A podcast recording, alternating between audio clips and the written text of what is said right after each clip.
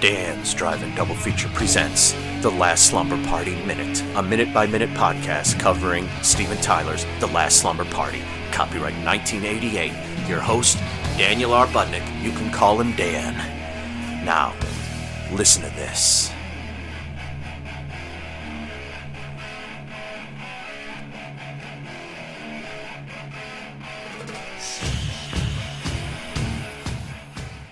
Episode 56, minute 56.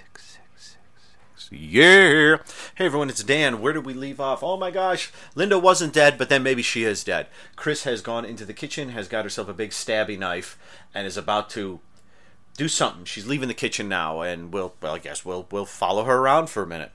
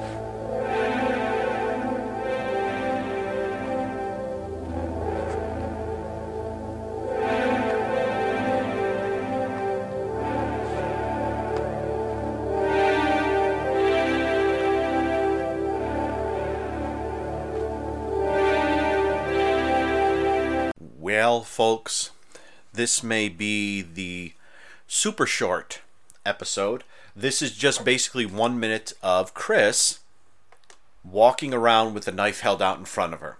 At one point, she does look around and look directly at the camera. I don't find that problematic. I will bring that this as I always do. I can I can bring anything almost anything back to Doctor Who. There's an episode of Doctor Who, the fifth episode of Doctor Who ever, The Dead Planet, which aired in was a late November '63. There's a sequence where Barbara Wright uh, gets trapped inside this alien city, and she sort of she's sort of um, I, I forget if she's in a room or like an, a lift or something, and she, and she and like a door slams shut, and she's stuck in this this space, and she she and the camera is looking at her, and you see the three three walls, and we're presumably the fourth, and she puts her hands on one wall, she puts her hands on another wall, she puts her hands on the third wall, then she turns right to the camera and puts her hands on it like it's a wall. So Chris looking at us, yeah, she'd look there. Why wouldn't she look? Why wouldn't she look right there? Just because there's a camera there, she's not going to look there? Of course she's going to look there. Don't be a dild. She's going to look there.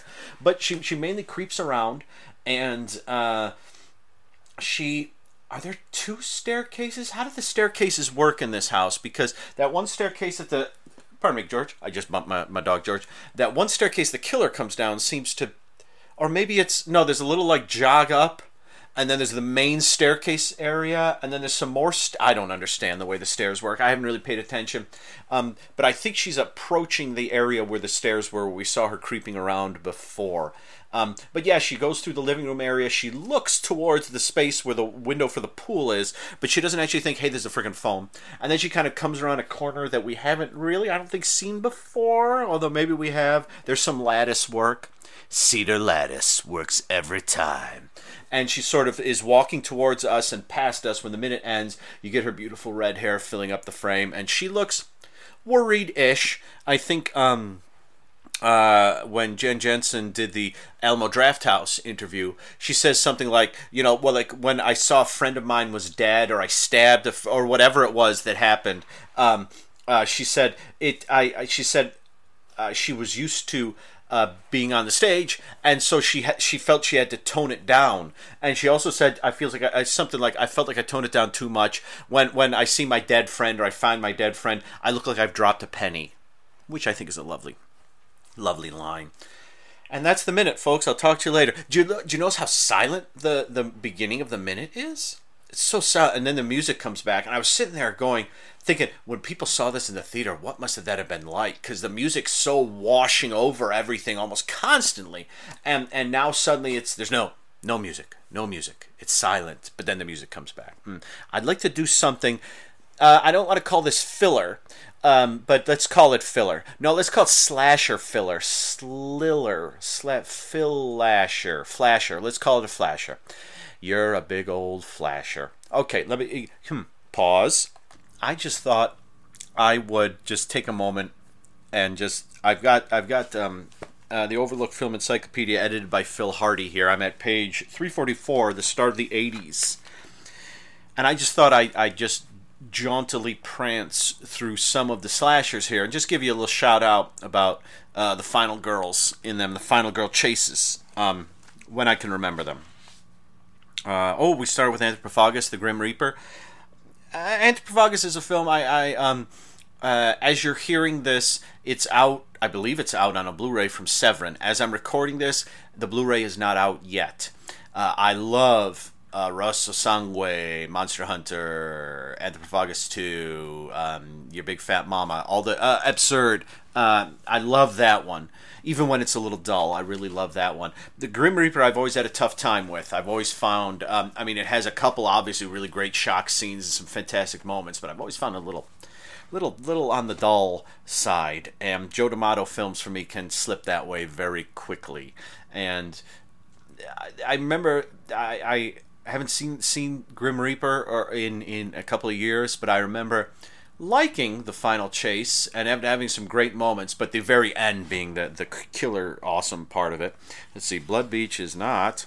Blood Tide, Bloody Birthday. Bloody Birthday just has a fun ending. Like beating up kids and throwing them in trunks. I mean, that's that's fantastic. Boogeyman. Oh, Boogeyman. Yeah. How does the Boogeyman end? Um. Oh gosh. Know, I'm blanking on how the Boogeyman ends. Wait one. Wait one minute for my brain. Geez, I can remember how the Boogeyman Two ends, or Boogeyman Two. So you think if I knew how Boogeyman 2 ended, I would also know how Boogeyman ended because I think the ending of Boogeyman is probably I don't really remember. I, I do I do like um, Suzanna Love though. Uh, the Burning, Final Boy, ladies and gentlemen. I, I, I like the Burning. I think there's something um, I okay, the Burning on the big screen is something. On the small screen, I, I'm I'm not as thrilled. Uh, Death Ship. Oh, I just got Death Ship on Blu-ray. Fun. Oh, we're going to eat you. You know, I've never seen that, but it's on some horror streaming thing I have, and I want to see it. Don't answer the phone. Eh. Uh, not really. I was going to say not really a slasher. Don't go in the house. I do enjoy. Dress to Kill, of course, is super fun. Fade to Black. Friday the Thirteenth. Do we need to talk about Friday the Thirteenth? I just find, yeah, the, the Friday the Thirteenth. The the ending is kind of dippy. That she can't get away from this older woman, and she keeps knocking her down, and she keeps getting back up, and it's it's a it's it's it's very um it's funny it's almost mechanical in a way the way they sort of do it. Like now this happens now this happens now you go there now you go there. But it ends you, you can't deny the ending. Happy birthday to me. Doesn't doesn't quite really i mean she just gets tied up um, uh, sorry if these are spoilers, folks. I, am I'm imagining that if you're listening to something about Last Slumber Party, you've probably seen most of these. I do like Happy Birthday to Me quite a bit. I don't have the new Blu-ray. I have the Mill Creek one, which I like the look of, but I prefer the new one. I, I think. But yeah, the climax of that I really like. He knows you're alone. I love the ending to that. I think that's that's really that's one of those endings that seems to span a thousand miles. You know, like, um, goes all over. See Inferno, Just Before Dawn, of course, Just Before Dawn is awesome, plus having one of the best um, uh, scores. Uh, Last Rites. Oh, Last Rites. The man who made Last Rites, aka Dracula's Last Rites, made Splitz, a favorite of mine. Even Alive. Uh, Maniac, not not really. Um, uh, Motel Hell, of course, is super fun on the ending. Mother's Day is uh, uh, not not quite, but um, Ms. 45. New Year's Evil I do like the end of New Year's Evil. Um, uh, um, oh God, what is Roz Kelly's name? Uh, name in that? Um, Stash, Slash, Flash. Um, crap. What's her name? She, she's she's not she's um. Uh, she kind of doesn't quite get the chance to be a proper final girl, although she kind of is. Night School, I won't, I won't, I won't go into that too much because that might ruin it. But Night School is pretty interesting. Patrick Still Lives. Oh, when is that going to come out in Blu-ray? Maybe it's out already when you're hearing this. Prom Night doesn't have a proper final girl chase, as it were. It has a final girl disco sequence, which isn't quite the same. Schizoid, Silent Scream, uh, Survivor. The tattoo. Hex. Uh, we're in 81. I'm just going to do a little bit more, folks. I, it's fun. You know, The Alchemist. Absurd. Anthropophagus 2. Love it. I, I love it. I'm on page 359. And they only have Anthropophagus 2, aka Absurd.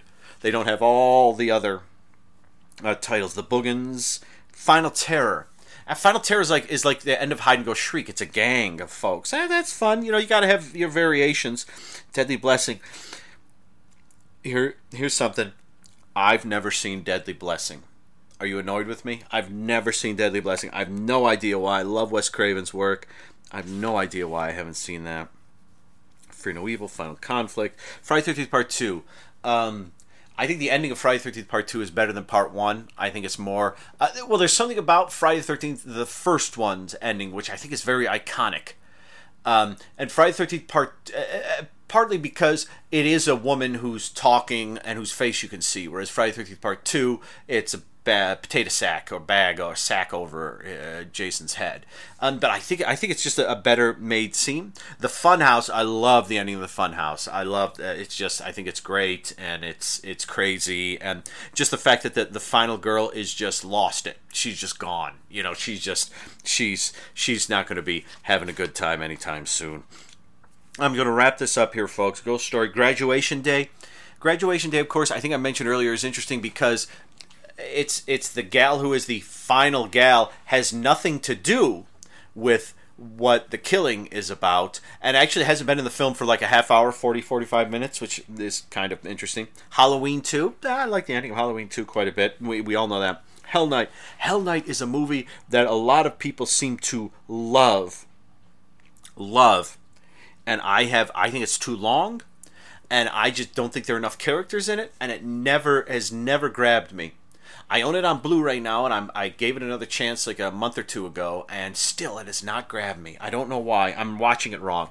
Humongous. We talked about Humongous earlier at another time. Janet Julian I can watch all day, but I think that film is structured weirdly. Incubus. Oh, Hell the Living Dead. Oh, that might be fun. A Bruno Mattei one-minute double feature. The Life Madhouse. I don't remember the ending of Madhouse. I have it on Blu-ray. I remember liking Madhouse though. Um, pretty much, I think I remember liking it. Midnight Pieces doesn't really have quite a final girl sequence. It has a final George sequence, as in Linda Day.